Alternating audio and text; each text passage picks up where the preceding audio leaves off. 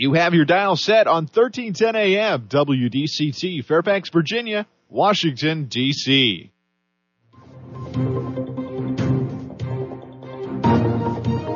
워싱턴과 미국, 그리고 세계의 흐름을 짚어보는 라디오 워싱턴의 시사 토크쇼. 워싱턴 전망대.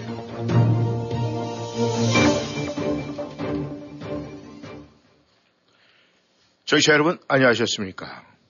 오늘은 생각보다는 화창한 좋은 날씨를 보이고 있습니다. 저희가 이 날씨가 참 좋다라는 생각을 하게 되는 것은 이 더울 것이다라고 생각을 하다 나름대로 준비를 하다 보니 그런 것 같습니다. 준비를 한다는 것이 얼마나 우리에게 긍정의 힘을 주는 것인지 새삼 느끼게 됩니다. 7월 13일 워싱턴 전망대 목요일이죠. 시작합니다. 우크라이나 전쟁을 계기로 국제 정치 질서가 큰 변화를 가져왔습니다. 다름 아닌 나토의 확대입니다. 미국에서는 트럼프 전 대통령에 대한 이 사법 리스크가 점증되고 있는 가운데 동시에 대선 열기도 서서히 가열이 되고 있습니다.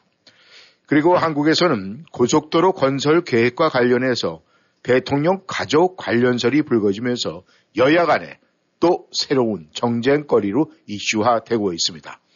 오늘 워싱턴 전망대 나토 관련 소식부터 알아보도록 하겠습니다. 오늘도 김영일 해설위원 함께 하십니다. 안녕하셨습니까? 네, 안녕하십니까. 예.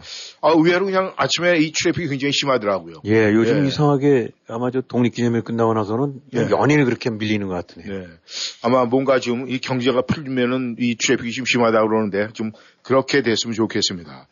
아, 이 스웨덴이 나토에 드디어 가입을 하게 됐다 이런 소식이 전해졌습니다. 그렇죠? 예. 올해 어, 우크라이나 전쟁 이후로 본격화됐었죠. 사실은 그 동안에 이 스웨덴이라든가 이미 이제 확정이 된 그 핀란드 같은 경우가 네. 그건 정말 뭐 100년, 200년 가까운 기간 동안에 중립으로 어, 이 그런 스탠스를 취해오다가 네. 이제 우크라이나전이 하나의 촉발 을 하게 된 계기가 됐는데 핀란드 먼저 해결이 됐고 네. 이제 스웨덴이 계속 터키, 튀르키에 네. 그쪽에서 이제 비토를 놓고 있는 바람에 음. 마무리가 안 되고 있다가 최종적으로 이번에 나토 정상회담 때 어, 튀르키예 에도르안 대통령이 어, 자기네가 이제 그 반대를 철회한다, 음. 오케이다라는 식으로 이제 그런 긍정적인 입장을 표명하면서 네. 이제 나토 가입이 현실화가 됐습니다. 네. 그러니까 이뭐 어떻게 보면 유럽에 있는 한 나라 뭐 어디 우리 뭐 우리도 알긴 알죠 스웨덴, 노르웨이 뭐 이렇게 음. 되고 나면 그저 북구에 자그마하고 살기 좋은 음. 그런 복지 국가 뭐 이런 식으로 생각할 수 그렇죠. 있는데 네. 이제 이거와 연관된 이 단순하게 한 나라가 아니라 지금 전개되고 있는 어떤 국제 질서 이런 측면으로 보게 된다고 그러면 네. 이 사실 이제 상당한 의미를 둬야 될 하나의 전환점이 됐다고 봐도 되겠죠. 네. 예. 어, 저도 이제 스웨덴 이 나토 가입 이러면서 그 이제 그 지도를 이렇게 좀 살펴보니까 이 스웨덴하고 이 핀란드 이 러시아와 벨라루스 이런 쪽으로 이렇게 봤을 때 군사적 측면에서 좀 나름대로 굉장히 중요할 것이다 이런 생각이 드는데 네. 그 군사적 이 전략적 이런 측면에서 봤을 때 어떤 나라로 평가가 됩니까? 이런 두 나라가. 일단 군사 뭐 머리수 뭐 병력 수라든가 뭐 네. 전차 수 뭐 장갑차 뭐 이런 거로 봐서는 그렇게 크지는 않아요. 네. 에, 이제 우리가 아름아름 우리 머릿속에 자리 잡고 있는 것이 뭐 한국이 이제 뭐 50만 대군, 60만 대군 지금 이제 주로 저 병력들을. 네. 음, 그 다음에 뭐 저기 꽤 뭐 전차도 그렇고 함정도 그렇고 있을 거다 하면서도 뭐 한국이 뭐 얼마나 되겠느냐. 음. 아, 이런 군사력이. 네. 아, 근데 그렇지가 않은 게, 아, 이제 지금 나토가 31개국인데 이제 스웨덴이 가입하게 되고 나면 32개국이 되는데. 네. 여기서 한국이랑 견줄 만한 정도의 군사력을 갖췄다고는 아, 아니면 좀 나을 수도 있고 네. 한 나라가 다시 몇 나라 안 돼요. 음. 뭐 독일이라든가 네. 프랑스, 영국, 이탈리아 정도가 어떻게 되면 그러니까 나머지 부분들은 네. 일단 양적으로 질적으로도 예, 게임이 안 됩니다. 그러니까 한국 같은 경우 지금 이제 한 50만 명 정도 이렇게 잡고 있는데 네. 지금 이제 얼마 전에 됐던 핀란드 같은 경우 현역이 한 2만 명 정도밖에 안 돼요. 네. 어, 그저 정규 병력이. 정규 병력이요. 예. 음. 그다음에 스웨덴 같은 경우도 한 2만 5천 명. 음. 아, 2만 5천 명이라는데 그 중에서도 예비역이 한 만 명 되니까 네. 현역이라고 하더니 병력 1만 5천이니까 네. 한국이 한 50만 된다고 친다면 뭐 핀란드랑 스웨덴이 힘을 합쳐서 해봐야 네. 좀 미안한 얘기입니다만 게임이 안 되겠죠. 음. 아, 물론 꼭, 꼭 머릿수만으로 되는 건 아니고 네. 어, 전력이라는 것이 여러 가지 이제 그 질적인 측면에서 다른 것도 있긴 하지만 그래서 그렇게 본다고 그러면은 지금 한국은 그런데 북한 같은 경우는 뭐 무슨 저 정규군 병력이 훨씬 더 많고 그다음에 무슨 노농적이대 뭐 학생 뭐 이런 것 던진다면 그냥 100만 200만이 훅훅 되는 거 아닙니까? 네. 그러니까 한반도에 지금 대치되고 있는 병력들만 하더라도 합친된다고 그러면 정규 병력 측면에서도 거의 150만 명 수준은 된다고 봐야 되는데 네.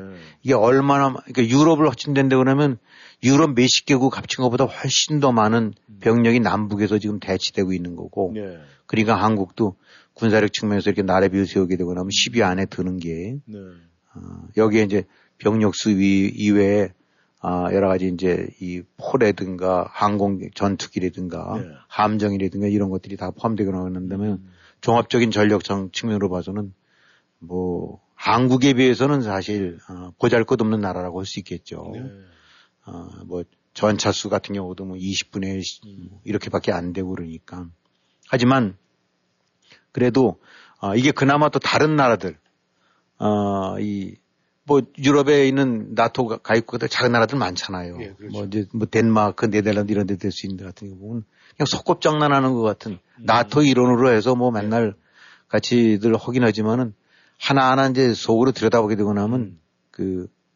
그이 규모 측면에 있어 봐서는 네. 한국이랑은 게임이 안 돼. 그러니까 한국이 상대적으로 본다면 작은 규모 나라나 이런 거에 비해서는 엄청나게 군사력이 어, 이 막강한 편이다. 음. 네. 아, 남북 대치 상황이기 때문에 네. 그러기도 하겠지만은 어, 그 특히 이제 이번에 우크라이나 전쟁을 계기로 해서 이제 방위 산업들 같은 경우 네. 거기서 보게 되고 나면은 그 뭐 이런 질적으로 시간 측면에서 네.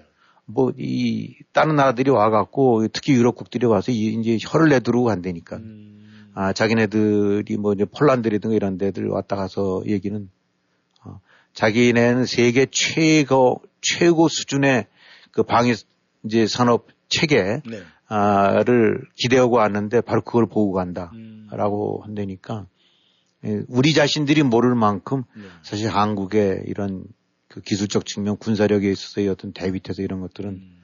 어, 상대적으로 다른 나라들이 비할 때는 엄청나게 높은 편이라고 할 수 있겠죠. 네. 그래서 어, 뭐 두 나라가 어, 한데 이제 하겠는데 이렇게 했는데 단지 이제 병력이나 이런 측면으로 봐서는 특히 핀란드 같은 경우는 이제 아주 그 저 러시아랑 바로 맞대고 있는 나라이기 때문에 그 예비군들이 많아갖고 한 23, 4만 된다고 그래요.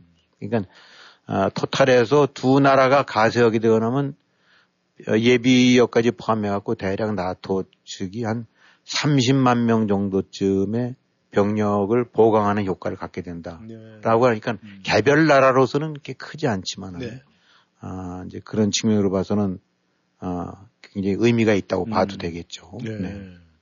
이 핀란드가 이 나토에 가입이 됐을 때는 뭐 스웨덴과 같이 신청을 했었는데 이제 핀란드는 먼저 가입이 되고 이, 이 스웨덴은 나토 가입이 힘들 것이다 이런 소리가 외신에서 계속 그렇죠. 들려왔었는데 예. 말이죠. 아무튼 이번에 나토 정상회의에서 스웨덴이 어, 가입이 됐다. 이렇게 되면은 이 스웨덴의 나토 합류가 주는 이 영향력은 분명히 있을 것 같은데 이것이 나토에 주는 영향력이라든가 또 러시아와 비교되는 이런 부분은 어떤 부분이 있습니까? 그러니까 이제 외형적으로도 뭐 사실은 한 병력 예비역까지 포함해서 30만 명이지만 뭐 적지 않은 되긴 한데 네.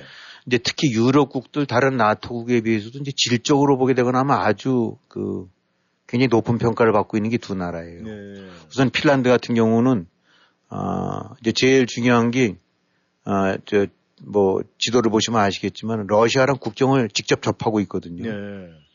어, 대략 한 키로수로 따진다면 1,300km 정도 된다니까. 음.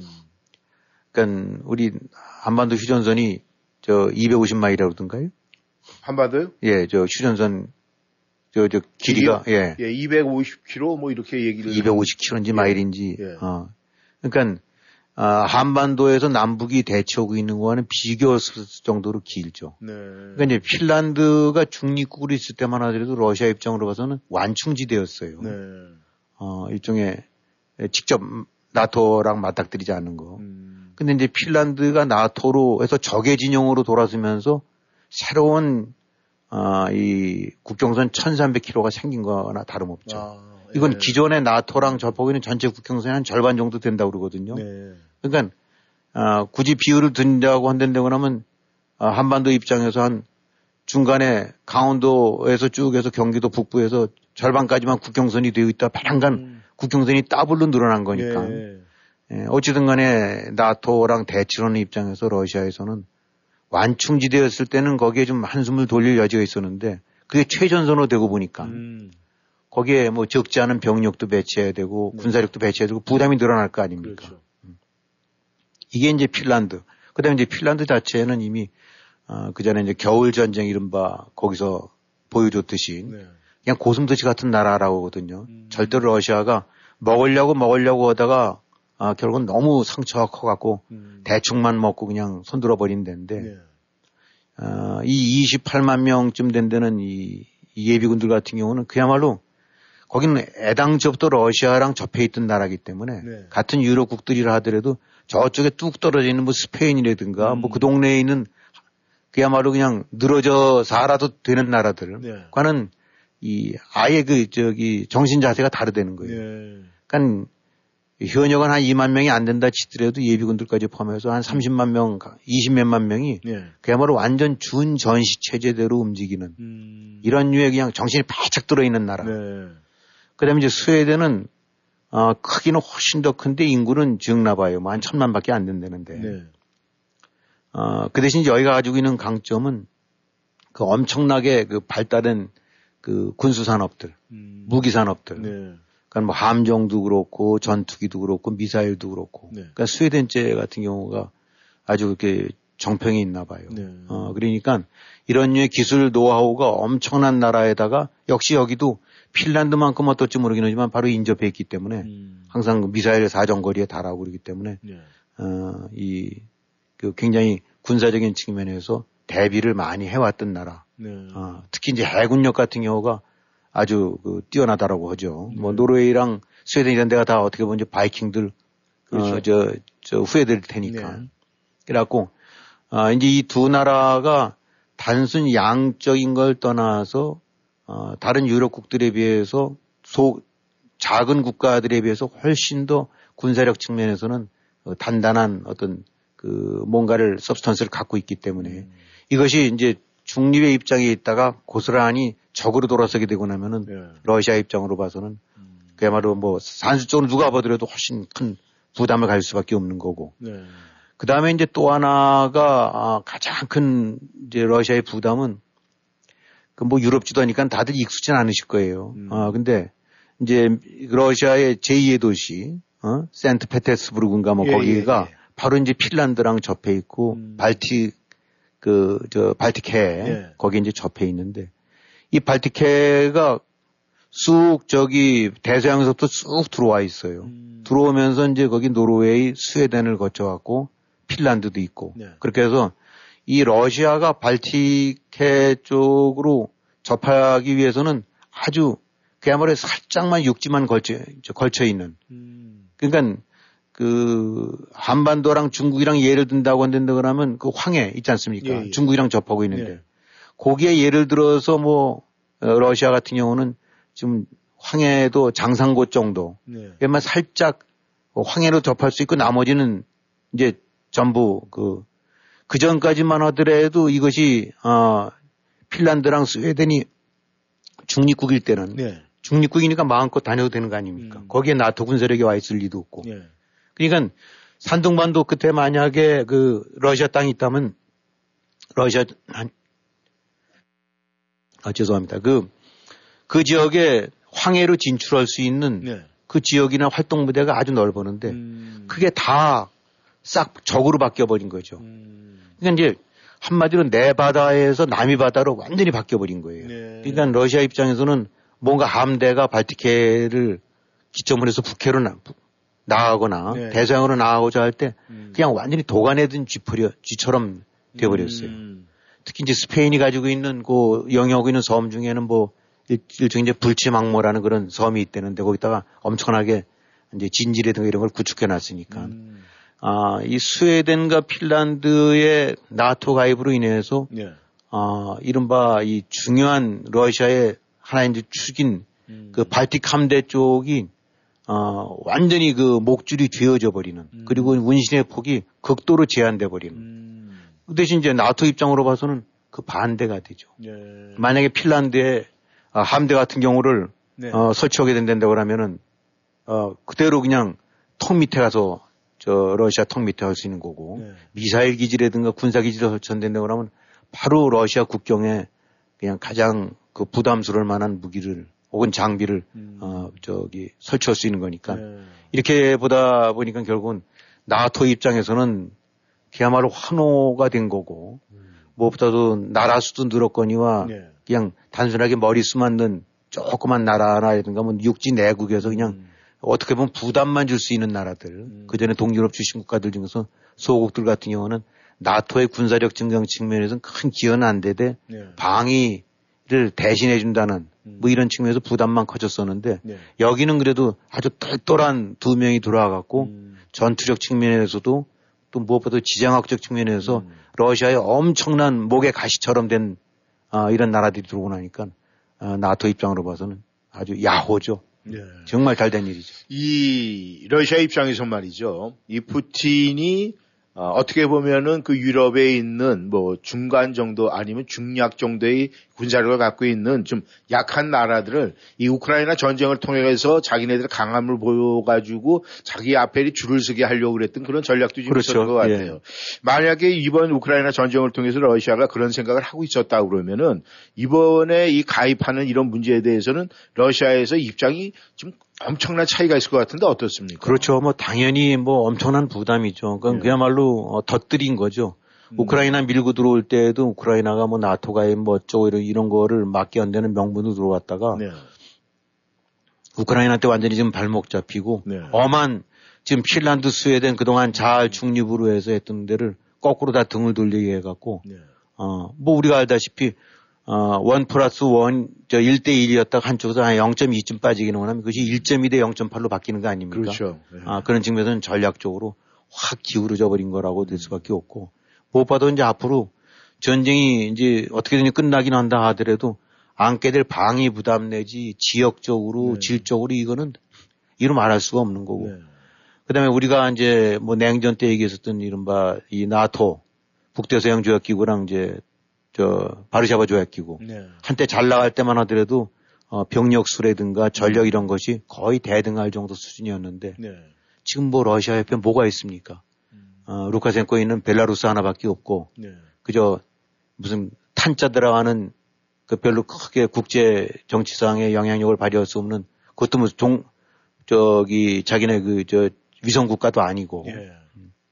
그 바로 바르샤바 조약 기구의 가장 주축이 됐었던 무슨 폴란드, 음. 루마니아, 불가리아, 헝가리 예. 다 지금 거꾸로 나토로 들어가 있지 않습니까? 그렇죠. 아 그러니까 어 그냥 양쪽에 두 개의 큰 세력이 미국과 소련을 중심으로 해서 거, 형성이 돼 있었다가 예. 지금 아주 완전히 썰물 빠지듯이 다 빠져갖고 음. 그냥 여긴 쭉쟁이만 남은 꼴이 돼버린 거죠. 예. 뭐 러시아 자체가 그래도 여전히 어, 핵을 갖고 있기 때문에 어, 함부로 그 뭐 소국 평가를 할 수는 없긴 하지만 은 하나의 동맹 내지 얼라이언스라는 집단 음. 어, 방위 체제로 봐갖고는 한쪽 집안은 그냥 빵빵해져 갖고 흥하고 음. 점점 늘어난다면서 한쪽은 완전히 뜯겨져 나가갖고 네. 지금 그냥 껍질만 남은 상태나 다름없는데 여기에 바로 이제 스웨덴, 스웨덴이나 어, 이 핀란드 같은 경우는 네. 그런 류의 어, 음. 그안 되는 집에 그거를 훨씬 더 해서 또 하나 조금 대들보 하나 또 빼고 나갔다고 봐야 되겠죠. 네. 우리가 이 비즈니스도 보면 말이죠. 이 잘된 비즈니스 보면 계속 흥하는 이유가 있는데 이 망하는 쪽은 뭐 진짜 말 그대로 순식간에 쫄딱 망하게 되는데 이 미국과 이 러시아의 어떤 뭐 비즈니스 전략적으로 이렇게 봤을 때 이 미국의 입지는 이번 계기로 해서 크게 강화될 것 같은데 이 바이든 정부나 또 이 미국 정부로 봤을 때는 크게 아주 지금 아, 호기를 맞이하는 거 아니겠습니까? 그렇죠. 그렇게 봐야 되겠죠. 네. 그러니까 무엇보다도 이제 뭐 이건 미국의 어, 그런 측면에서는 입지 강화라고 할 수도 있고 또 당장 입장으로 봐서는 어, 이제 바이든 정부가 어, 그런 측면에서는 큰 어, 이제 이 어떻게 저뭐 좋은 평가를 받을 수 있는 네. 음, 한건 해냈다라고 네. 될 수도 있는 건데 그 동안에 아 이, 이게 어떻게 보면 이제 우크라이나 전의 부산물인데 네. 그야말로 어 그냥 모에서 고삐, 고삐 잡았더니 소가 끌려왔다고. 네. 그거 하나 다름없는 식으로 음. 이렇게 막강한 두 작은 나라들이지만 네. 그 강소국들이 음. 어, 이 저기 같이 이제 힘을 보탰고 네. 또 무엇보다도 나토라는 것이 이 우크라이나 전쟁이 있기 전까지는 물론 나토는 나토대로 해서 존재하고 있었더랬지만 사실 딴짓거리하고 있는 딴 데 쳐다보고 있는 나라들이 유럽에서도 많았지 않습니까? 그렇죠. 뭐 대표적인 것이 독일, 프랑스고 음. 나토의 일원이긴 하지만 한편으로 봐서는 또 손 뻗쳐갖고 러시아랑도 잘 손잡아가면서 음. 이쪽 저쪽 땡기면서 했었던 것이 독일과 프랑스거든요. 네. 어, 나머지들도 정도의 차이는 있었지 뭐 영국이라든가 이런 데 좀 빼놓고는 대충 다 양쪽 견눈질해 가면서 그랬다가 이제 이번에 우크라이나 전에 어, 우크라이나가 당하는 걸 보면서 이제 어마 뜨거워진 거죠. 음. 어, 그러니까 미국 입장으로 봐서는 어, 전쟁 전에는 이리저리 달래면서 뭐 밀어도 저 독일이라든가 프랑스 압박을 가한다 하더라도 네. 뭐 그럼 뭐 우리 또딴 생각 가질 수 있어라는 식으로 해갖고 음. 가스관이나 이런 것들이 다 이제 그런 일환이었는데 네. 아 이제는 아 이게 아니네 음. 아 이게 아닌가벼 딱 해갖고 음. 그러니까 나토라는 이름 속으로 완전히 결속이 되고 네. 여기에 이제 속속 중립국들도 가입이 되면서 이제 나토 자체로 봐서는 최고의 전성기이자 가장 막강해지고 네. 어그 막강해진 어 중심에는 바로 미국이 음. 역할이 훨씬 더 증대됐고 네. 한마디로 입김이 커진 거죠. 음. 그러니까 이제 어, 특히 이제 동구권에 있었던 이 동유럽 쪽 과거 네. 이제 그 WTO 그러니까 바르샤바 조약 기구에서 소련의 영향력에 있던 국가들 같은 경우는 이건 심각하거든요. 네. 서유럽은 그래도 좀 나은데 원래부터 음. 어 그러나 이제 폴란드라든가 루마니아, 불가리아 음. 또 특히 이제 발틱 3국 예. 어 뭐 리투아니아 뭐 라티비아 이런 데 같은 데는 바로 코앞에 있기 때문에 이번에 우크라이나 당하는 거 보고 난 다음에 네. 하시라도 우리가 다음이다. 음. 저 러시아의 발톱에 찍힐 수 있다라는 위기감이 크기 때문에 네. 더욱더 결속력이 커질 수밖에 없고 그 속에는 맹주가 당연히 미국이라는 존재를 빼고서는 생각할 수 없는 거 아닙니까? 네. 그러니까 그런 측면으로 봐서는 아, 미국의 전략적인 아, 큰 아, 이득이 될 수 있는 거고 음. 미국 지위 네. 이런 측면에서도 입김 그 다음에 이제 향후에 이번 전쟁을 계기로 해서 이제 무엇보다도 군비 강화 흐름이 이제 도래하는 건데. 네. 어, 이번에 전쟁 치르고 보니까 뭐 며칠쯤 지나고 나면 탄약 다 떨어지겠다라는 거를 음. 실감을 하고 나니까 어, 그 전에 미국 같은 경우 나토 때, 어, 이 전체 국민 저 총생산 GDP의 2%를 국방비로 써라 써라 해도 끝내 독일 같은데 뺀들거리면서 음. 안 들었거든요. 예. 1.1%인가 이 정도로밖에 안 돼갖고 음. 그것도 야금야금 오면서 온갖 것 아, 이렇게 핑계대고 그랬는데 그러면서 사실 독일 같은 데는 공짜 방위를 해온 거죠. 예. 미국 입김에 얹어서 음. 아, 미국의 국위가 연관되기 때문에 한 거긴 하지만 또 한 측면으로 봐서는 아, 완전히 공짜로 그냥 국방해 왔는데 음. 어, 이제 그런 나라들이 바로 안, 안 되겠네. 이건 곧장들 늘려야 되겠다 해서 음. 이제 이, 2% 넘은 나라들이 뭐 10개국이 넘었대니까. 네. 음, 결국은 이제 그만큼 나토의 군사력 내지 아, 이런 것들이 강화되고 난다는 얘기는 강화될 필요성을 느낀 거고. 네. 그래서 우크라이나 전쟁이 아직도 진행되고 있고 또 많은 희생자 내지 이제 사상자들이 나오고 있지만은 아, 이런 측면으로 봐서는 서방 특히 미국 같은 데 입장으로 봐서는 어, 미국이 어, 그리고 있는 그림 내지 기대하는 방향 쪽으로 가장 많은 것을 가져다 줬다고 봐야 되겠죠. 예. 나토 강화, 음. 그다음에 국방비 증액, 군사력 증강 하게 된다면 결국 무기 구매하고 탄약 구매해야 되는데 음. 뭐 그거 아무 데나 살 수 있는 것도 아니고 예. 한마디로 미국이 제일 주축이 되지 않겠습니까? 그렇죠. 거기에 이제 또 얹어져 갖고 어 숟가락 얹어 갖고 좀 한국도 꽤 음. 재미를 보고 있는 것 같고. 예. 음. 이김 의원님, 이 국제 정치나 국제 의 외교를 보면은 이 오픈되어 있는 것도 굉장히 중요하지만 그 비하인드에 이루어지고 있는 것들은 굉장히 아, 많은 사람들이 이제 관심을 갖게 되고 또 이 화제의 초점이 되는데 그렇죠. 이 스웨덴의 가입 문제 이 사실은 이 터키 트르키에서 뭐 결, 반대를 해갖고 절대 안 된다, 절대 안 된다, 뭐 이런 식으로 해서 여태까지 끌고 왔는데 이게 이 갑자기 갑자기 트리키예가 태도를 바꿨어요. 네, 그랬죠. 그 이유가 있습니까? 아 이게 사실 뭐 에르도안 대통령 같은 경우는 얼마 전에 선거했었지 않습니까? 예. 그래서 뭐 모르긴 몰라도 미국을 포함한 서방국들 축수 기원했을 거예요. 에르도안 제발 떨어지고 음. 어그 좀 친서방 쪽으로 된 데를 해라. 네. 왜냐하면 계속 그 삐딱 미국이라든가 이들 입장에서는 삐딱한 노선을 취해왔으니까. 네. 그래서 어떤 측면으로 봐서는 푸틴의 가장 아, 믿을 수 있는 기댈 수 있는 데가 한쪽은 중국이고 음. 유럽 쪽에서는 이제 튀르키 아니었습니까? 네. 어. 그다 이번에 확 바꾼 거예요. 음. 물론 그 안에는 뭐 배란간 바꾼 것이 아니라 여러 가지 이제 협상간 주고받는 게 있었겠죠. 음. 아, 무엇보다 미국한테 기대했던 뭐 F-16 어, 전투기 판매라든가 이런 거 음. 확약도 받았다라고 하고 음. 그 다음에 아, 또 하나 이제 EU 가입 부분에 있어서도 아, 청신호가 켜진 것 같고. 그러니까 그러나 어쨌든 튀르키예는 그 동안에 일종의 이제 이단화처럼 돼 갖고 예.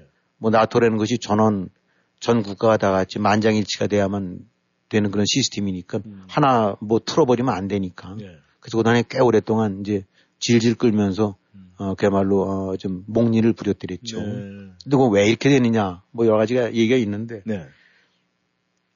아, 일단은 뭐 그런 류의 이 당근, 내막적으로 주고받은 당근도 당연히 컸을 거고, 음. 국가적인 실리.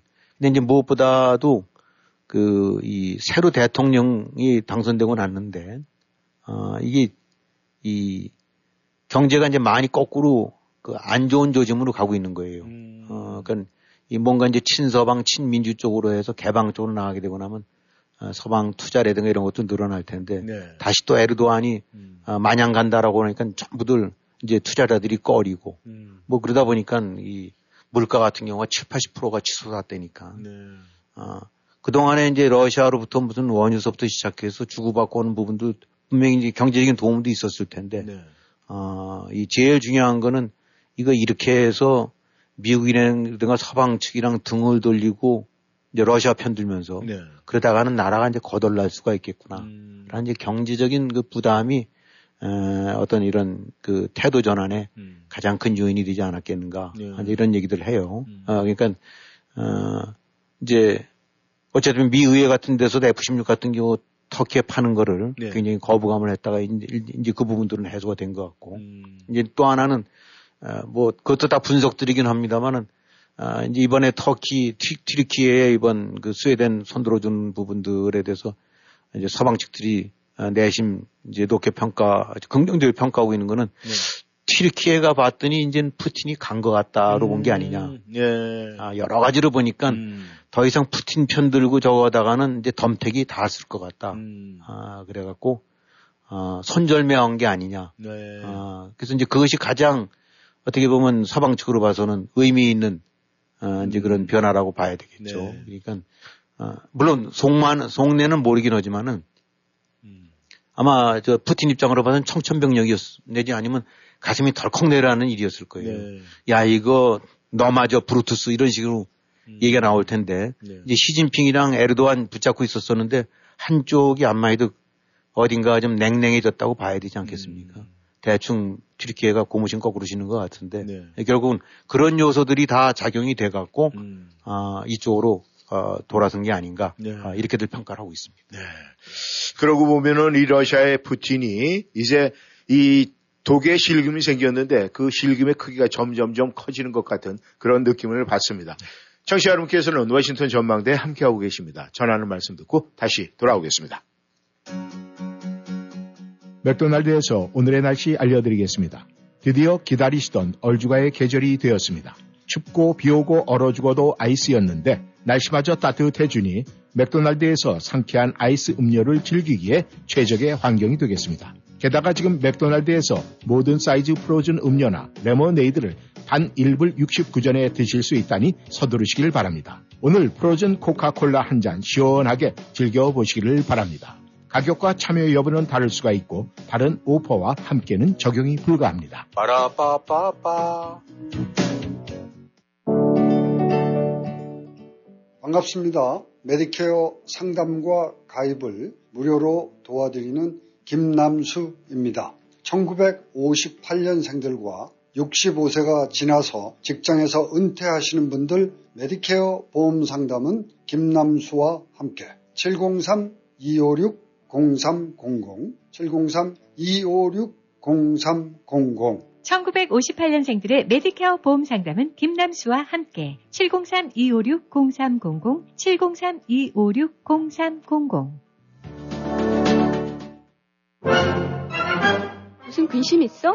표정이 왜 이렇게 어두워? 음, 치과 치료를 받아야 하는데 보험은 없고 걱정이야. 이젠 걱정하지 마. BK 치과에서 새로운 플랜 나왔잖아.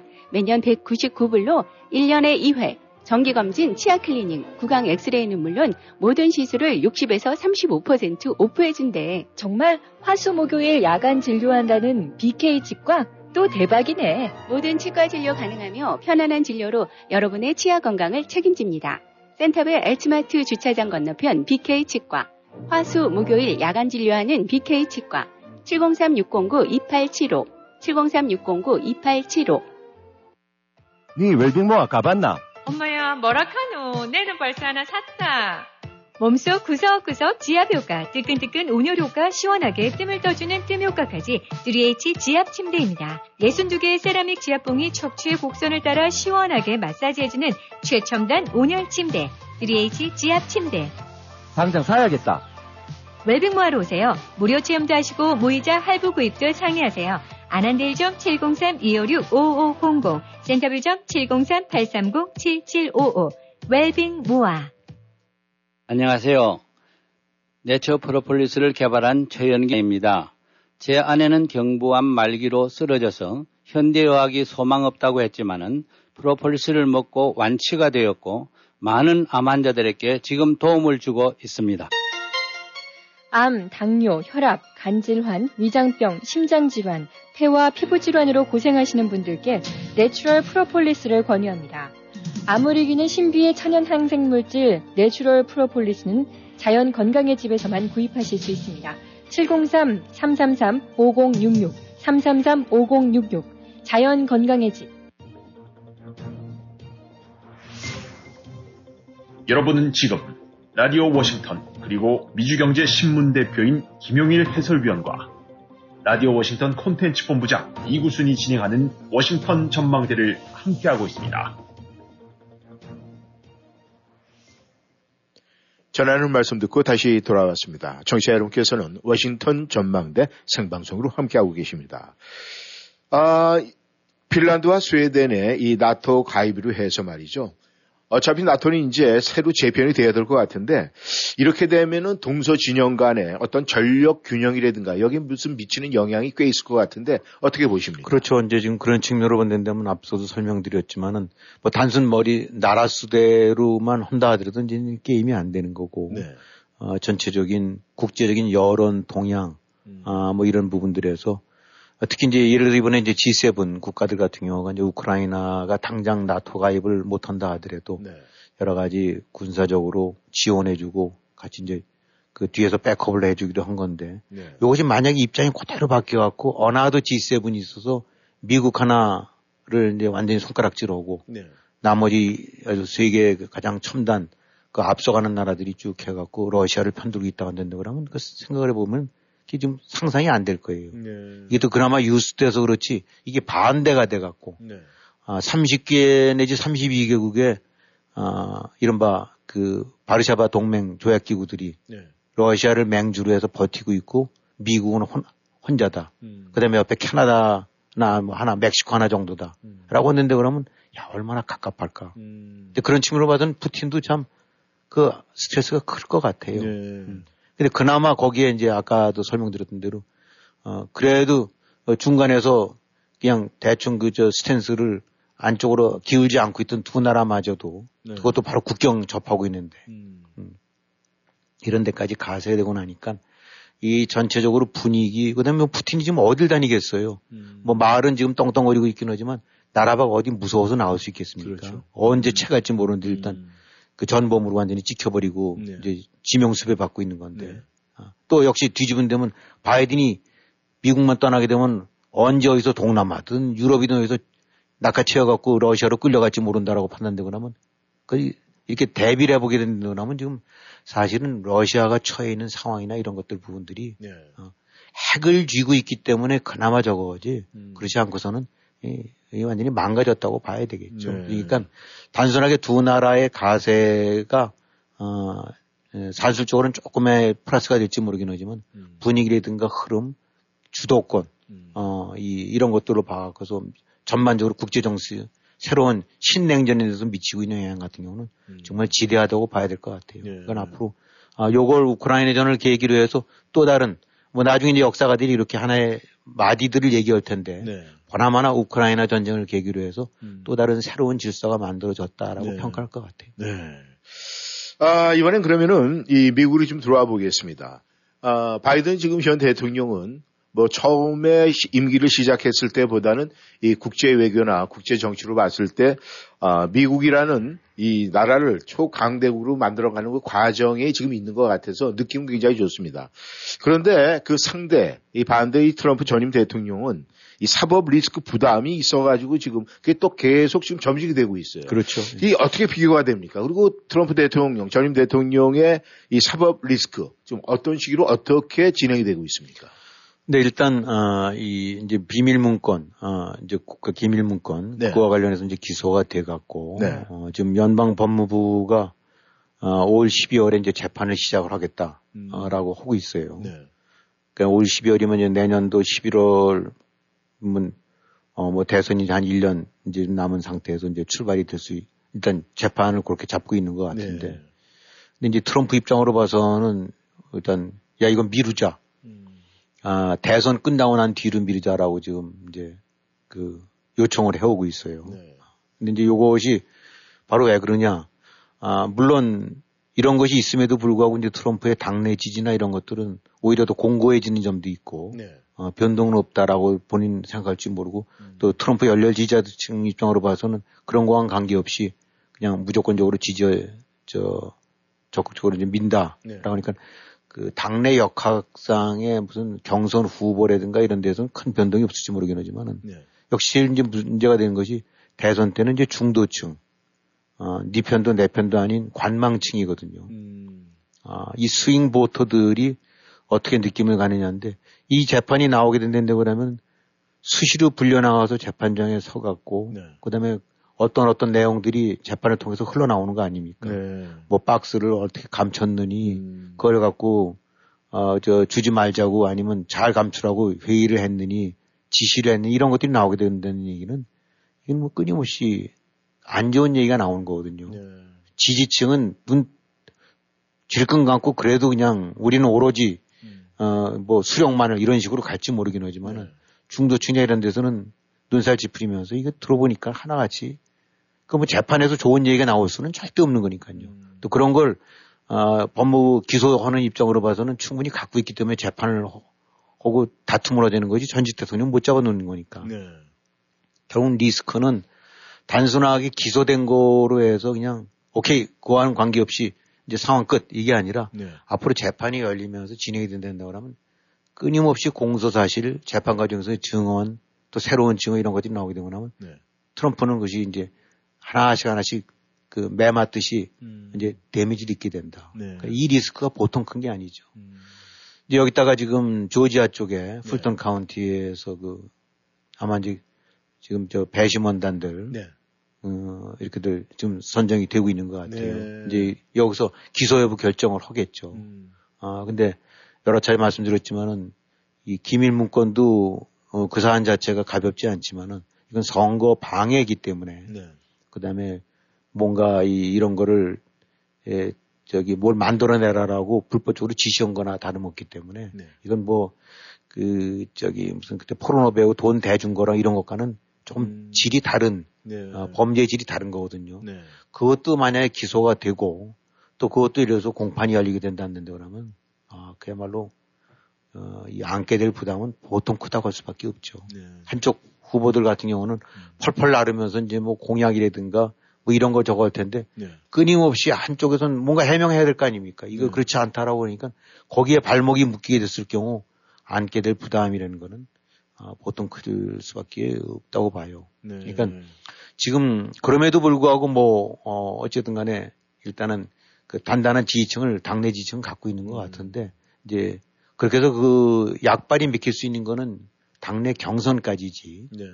어, 그 이후로 본선 부분에 있어서는 이런 것들이 불거져 나온 것들이 계속 어, 재판이 진행되고 하게 된다고 하면 끊임없이 아, 가랑비에 옷 젖듯이 아, 계속 그, 그 마이너스 요인들이 축적이 돼 갖고 음. 적지 않은 부담을 갖게 될 거예요. 그러니까 일단 그래서 그런 끝에 아마 재판 미루자라고 나왔는데 네. 또뭐 이걸 그것이 이제 억셉트가 될지는 봐야 되겠죠. 음. 아, 그거는 뭐 그 연방 법무부가 이 뭐 정치적인 이런 걸 고려 않고 그냥 그대로 헌댄다 그러면 네. 은 어차피 재판은 시작이 될 것 같고.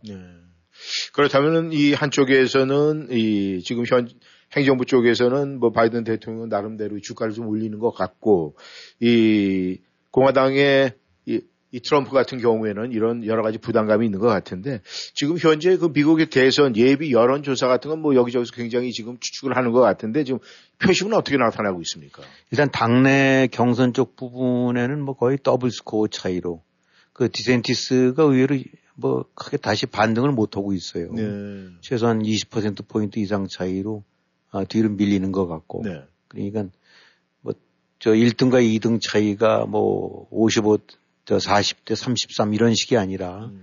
52, 3대 21, 2 이런 정도로 해갖고 대략 그 트럼프 전 대통령 같은 경우가 아, 절반 정도 이상의 플러스 요인 50 플러스 네. 라는 이런 정도의 지지세를 갖고 있는 것 같아요. 네. 에, 근데 이제 물론 여기서 변수가 될 수 있는 것이 아, 바로 이제 이런 류의 사법적인 리스크들이 좀 더 구체적으로 드러나게 되고 나면은 아, 분명히 이제 경선 후보 후보 경선 과정에서 네. 아, 마이너스 요인으로 작용해서 이제 지지율이 빠질 여지는 있는데 네.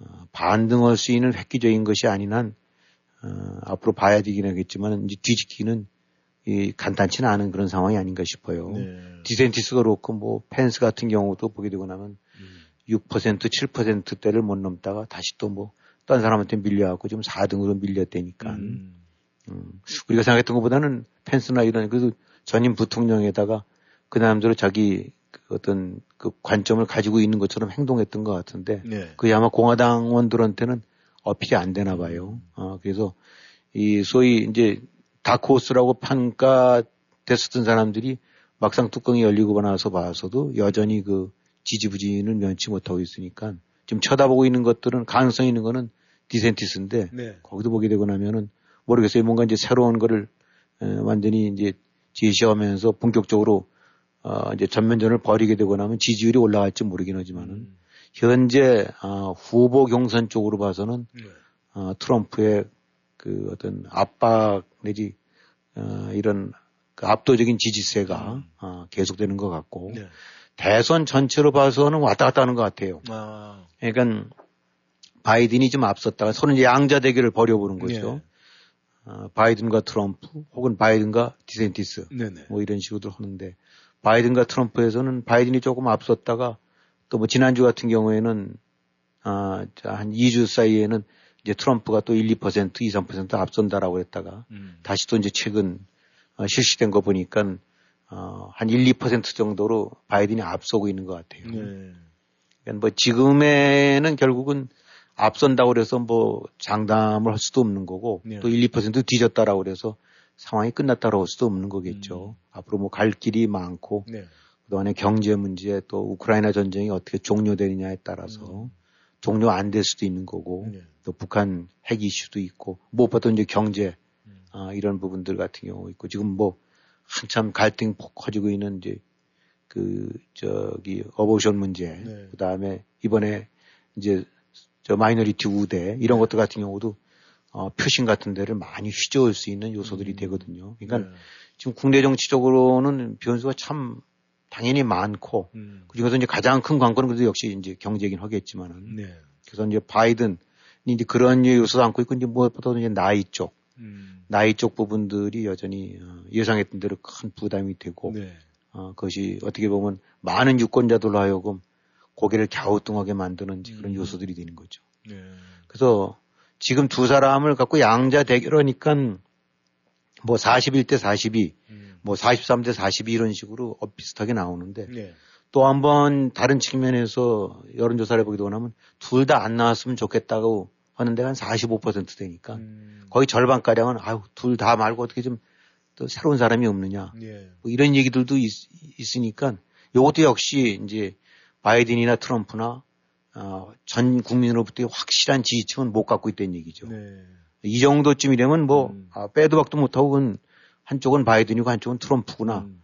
라고 해도 시원찮은데 둘 다 싫다라는 여론이 저 정도 높다는 얘기는 음. 항상 이 사람들의 상당수가 네. 부동표화 될 수 있는 가능성을 안고 있고 음. 그 부동표의 1, 2%가 어디로 쏠리냐에 따라서 승부가 확 달라질 수 있는 거죠. 음.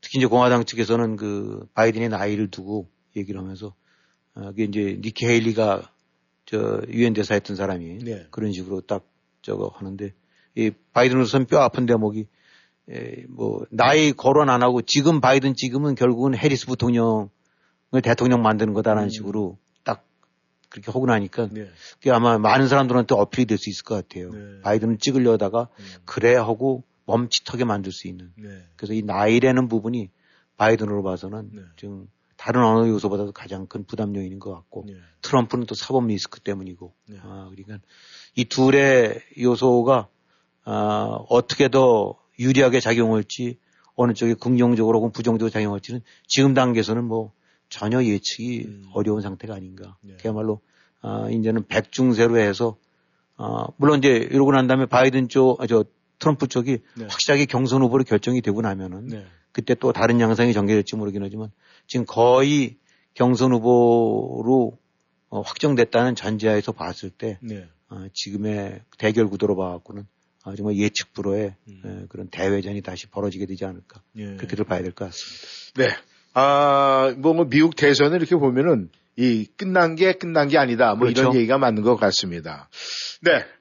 아, 느닷없이 말이죠. 저희 한국에서 날라온 소식인데 이 고속도로가 생겼어요. 근데 하루아침에 물거품 되어버렸습니다. 이런 것이 어떻게 가능한지 참 우리가 한번 궁금증을 자아냈는데 이 느닷없이 고속도로 건설을 두고 지금 정쟁이 벌어지고 있는데 그 이유랑 또 그 배경은 어떤 겁니까? 네, 그렇죠. 뭐, 다, 뭐, 대부분들 다 언론 보도 보셔서 아시고 계시겠지만, 네. 뭐, 서울에서 양평까지 가는 도로에서, 거기 아마 이제, 그 노선 같은 경우가 한, 한 2km 정도가 이렇게 바뀌었나 보죠. 네. 어, 근데 뭐, 멀리 떨어지는 사람들이 이제 그건 그게 뭐 그런가 보다라고 했는데 네. 하여튼 그 해당 지역 측면으로 봐갖고는 네. 뭐 우리가 보더라도 큰 길이 뚫리는 거에 따라서 노른자의 땅으로 되고 뭐 그런 거 있지 않습니까? 그렇죠. 아, 네. 당연히 또 음. 서울 뭐 좁은 데니까 네. 밀집된 지역이니까 인터체인지가 어디 생기느냐 음. 뭐 기점이 어디냐에 따라서 그 주변 부지라든가 인근 부지가 음. 땅값들이 확확 달라지니까 네. 그래서 이제 아, 지금 뭐 보니까 이 큰 이슈, 뭐, 하여튼 이슈가 될 만한 거로 바뀐다면 요즘은 이제 완전히 양평이 이슈가 돼갖고 네. 이거로 해서 무슨 국정조사하자 아니면 특검 또 저기 저거 하자. 네. 아, 저기 가동해갖고 음. 샅샅이 파헤치자라고 해서 네. 그거는 뭐 여당 쪽에서는 니네 원래부터 먼저도 그랬던 건데 음. 어, 니네 뭐 양평 군수했던 사람이 그쪽에 땅이 더 많은데 음. 뭐 한쪽에서는 대통령 부인 땅이 미리 다 알고 온 거 아니냐고 이런 식으로 이제 서로 주고받고 공방전 펴고 있는데 네. 아무튼 뭐 오염수 그렇고 고속도로 양평 그렇고 음. 어 예, 지금 여러 가지 뭐 국가 현안들이 많을 것 같은데 음. 어, 이 북한 핵 같은 경우는 지금 저렇게 하루 멀다 하고 음. 핵미사일 쏴대고 있는데 그거는 뭐 묻지도 않는 것 같아요. 그거 음. 어떻게 되고 있는지. 네. 그러니까 그야말로 등골이 빠지고 나라 척추가 무너질 수 있는 그런 거에는 저거 안 하고 지금 오염수, 후쿠시마 오염수, 이제 그 뒤이어서 또 양평, 이게 또 가장 큰 이 여의도에 아니면 한국 정치권에 지금 현안이 되고 있는 것 같습니다. 참, 이 딱하다고 봐야 되나, 한심하다고 봐야 되나, 참, 예. 근데 말이죠. 이 고속도로 하면은 이 사실 경부 고속도로가 박정희 대통령의 공가 중에 하나인데 말이죠. 그렇다면 이 한국의 큰 고속도로 이런 건 뭐 땅이 좁다 보니까 대한민국이 이 대통령의 어떤 그 모든 것에 권한이 지금 쏠릴 것 같은 그런 생각이 드는데 그렇죠. 예. 이 지금 윤석열 정부에서 윤석열 대통령이 있는데도 불구하고 이 국토부 장관이 이게 발언을 한 거예요. 하겠다, 안 하겠다, 폐지하겠다. 근데 이게 지금 잘하고 있는 겁니까? 조금 궁금한데 말이죠. 글쎄 우리가 사실 내막은 모르죠. 어, 지금 여당은 여당대로 네. 어, 이제 그 국토부 장관은 장관대로 뭐 이런 이런 이유에서 뭐 논란이 되고 나니까 네. 아예 그냥 백지화 시켜버리겠다. 네. 어, 어, 라고 보고 야당 측에서는 어, 이게 딱 뭔가 이 대통령 부인 쪽 땅, 선산 땅서부터 시작해서 네. 어, 적지 않은 이권이 될 수 있는 거를 알고 노선을 바꾼 거다라고 네. 얘기고 이쪽에서는 한쪽에서는 아니다 원래부터 했던 거다. 네. 뭐 기술적인 측면만 본 거지 없다라고 얘기를 하고 있는데 네. 내막이야 사실 모르죠. 음. 아, 그러나 이러한 측면에서는 모르겠습니다. 이제 보는 관점에서도 달리 보실 분도 있긴 하겠지만은 네. 어, 그야말로 뭐 윤석열 정부 지금 취해가고 있는 외교 안보 또 나토라든가 우크라이나라든가 한미 동맹 음. 또 한일 이런 관계 이런 것들 보게 되고 나면 어, 비로소 나라가 제대로 방향을 잡아가는 것 같아요. 네. 어, 그동안에 그 문재인 정권에 그 완전히 망가뜨려 놨던 음. 어, 대한민국의 국채성, 정체성 이런 것들이 네. 민주 가치 이런 것들이 다시 되살려지는 것 같고 북한에 대해서도 그렇고 중국에 대해서도 그렇고 어, 참 잘 돼가고 있는 것 같은데 네. 이 부분은 보게 되고 나면은 어떤 생각이 드냐면 아 뭐 가장 알기 쉽게 말할 수 있는 그 우리 많이 인용하는 것이 그 뭐 저 오얏나무 밑에서는 갓 고쳤으면 안 된다라는 음, 얘기 있지 않습니까? 예. 어, 그러니까 이거는 어떤 내막이 있고 그야말로 억울한 일이 짝이 억 울하게 짝이 없는 일이 있을 수도 있, 있을지 몰라요. 네. 여당 입장으로 봐서는. 네.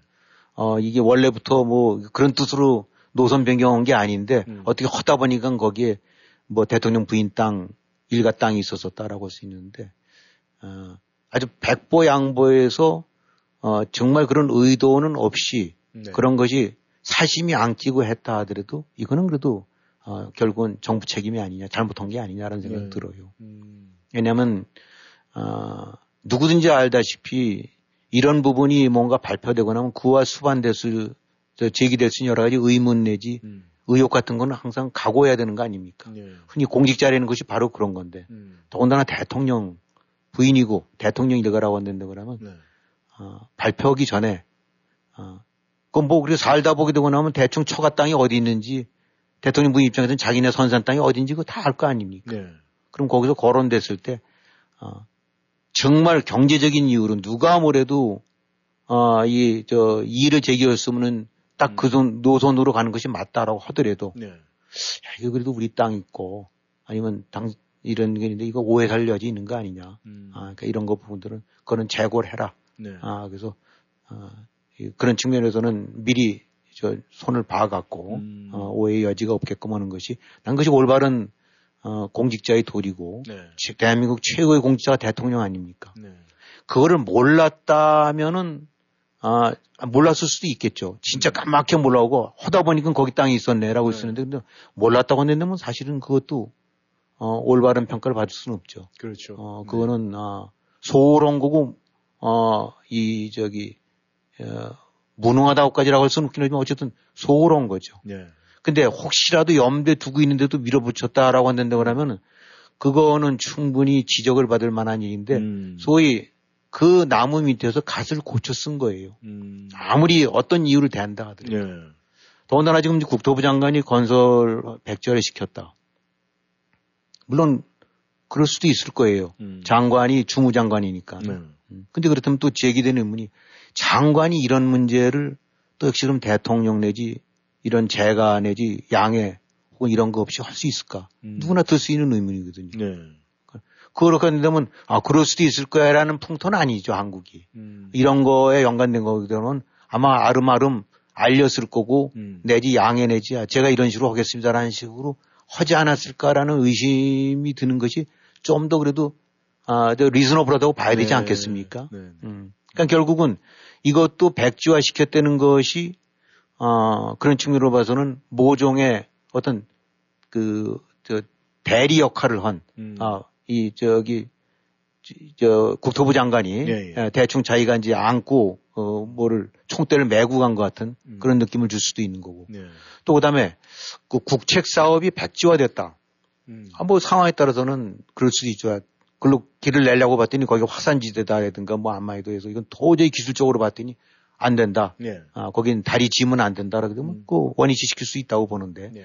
이런저런 논란이 있고 나니까 확 백지화 시켰다. 그거는 이 국책 사업이라는 것은 타당성 조사를 오랫동안 거치고 뭐 이런 걸 수렴한 끝에 만들어지는 건데 네. 그런 것이 이렇게 일거에 어, 휙던된다면 국책 사업의 안전성이라든가 안정성이라든가 신뢰성 이런 부분도 많이 떨어질 거 아닙니까? 네. 이건 뭐 어느 뭐 양평 사람들 그 동네 사람들 편을 들어서가 아니라 일반론적으로 하는 얘기죠. 네. 아, 뭔가를 백지화시키려면 누가 보더라도 그렇게 될 수밖에 없는 타당성이 있어야 되는데 네. 그 부분도 좀 아, 여러 가지 부담이 있는 것 같고. 그러니까 아 그럼 결국은 대통령 혹은 공짜는 어디까지 책임져야 되느냐? 아, 미국의 뭐 저는 전문가는 아닙니다만 이렇게 들은 얘기로 보이더군요. 형사 기소를 했을 때 네. 아, 이제 검찰이 기소를 하고 어떤 사람을 처벌을 해야 된다. 이제 예를 들어서 살인범이 있다라고 했었을 때는 네. 그 살인범이라는 것이 누가 보더라도 그럴 것 같아 배는데 네. 상황 증거라든가 모든 것이 심증 같은 것이 너무 뻔한데도 그 하나하나에서 그 재판 과정에서 제기될 수 있는 모든 류의 반론을 의심을 다 제거시킬 수 있을 만한 그런 증거 내지 저걸 갖고 있지 않으면 안 된다. 네. 그리고 그런 것을 책임이 검찰이 져야 된다. 음. 어, 그렇게 되어 있어요. 네. 이 대통령도 마찬가지입니다. 조그만 거 하나라도 누가 되고 의혹이 될 만한 거 있으면 그 하나를 다 제거해서 아 그랬구나 라고 하는 정도쯤에 납득을 시킬 수 있는 거 아니면 안 된다.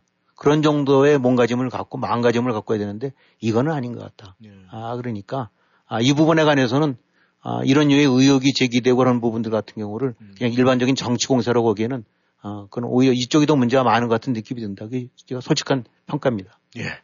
네, 김 의원님 수고하셨습니다. 뭐 딱 생각나는 것은 아무리 좋은 일이라도 의심 살 만한 일은 하지 말자 이런 생각이 드는군요. 네, 워싱턴 전방대 여기서 인사를 드리겠습니다. 청취자 여러분 오늘도 좋은 시간 보내시고 저희는 다음 시간에 다시 만나겠습니다. 수고하셨습니다. 네, 안녕히 계십시오. 수고하셨습니다. 예. 네.